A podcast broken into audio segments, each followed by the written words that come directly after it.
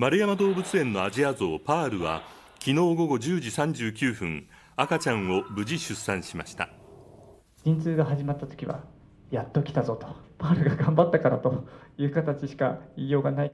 ずっと気にしてニュースとかを見てたんですけど早く見れるようになったら見たいね。うん見てみたい。象の出産は道内では初めてで飼育員が檻の中に入らずに飼育する準間接飼育では日本で初めての快挙です。赤ちゃんの体重は90キロほどで性別はまだ分かっていません。丸山動物園では1ヶ月後をめどに一般公開を予定しているということです。